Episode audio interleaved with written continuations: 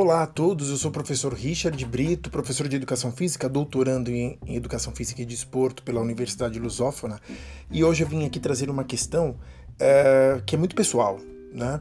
Nessa questão da pandemia, nesse período todo de isolamento social, de distanciamento social, é natural que todos nós fiquemos mais em casa e, consequentemente, começamos a comer muito mais.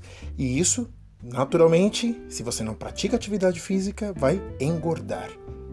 Eu, há uma semana atrás, estava com cento e cinco quilos e quinhentos gramas. Sim, eu tenho um metro e noventa e sete de altura, cento e cinco quilos e quinhentos gramas, e quando o meu peso normal são noventa e nove quilos ou cem quilos no máximo. Então tive um aumento aí de cinco quilos aproximadamente. Decidi voltar a treinar intensamente e fazer a dieta balanceada como sempre. Exercícios localizados em casa, treinos funcionais para me auxiliar. Resultado, uma semana depois, quatro quilos a menos.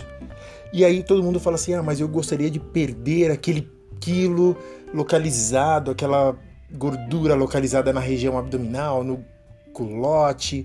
É possível? Eu posso promover a perda de gordura em uma parte específica do corpo? Eu vou te responder franco e claramente. Não. Não é possível reduzir a gordura localizada. Quando a gente vai promover a gordura...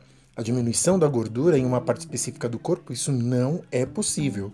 Ao exercitar uma parte específica do corpo, o teu tecido muscular sob a gordura torna-se mais firme e melhora o aspecto da região, mas, no entanto, o exercício não reduz especificamente essa gordura nessa área, tá?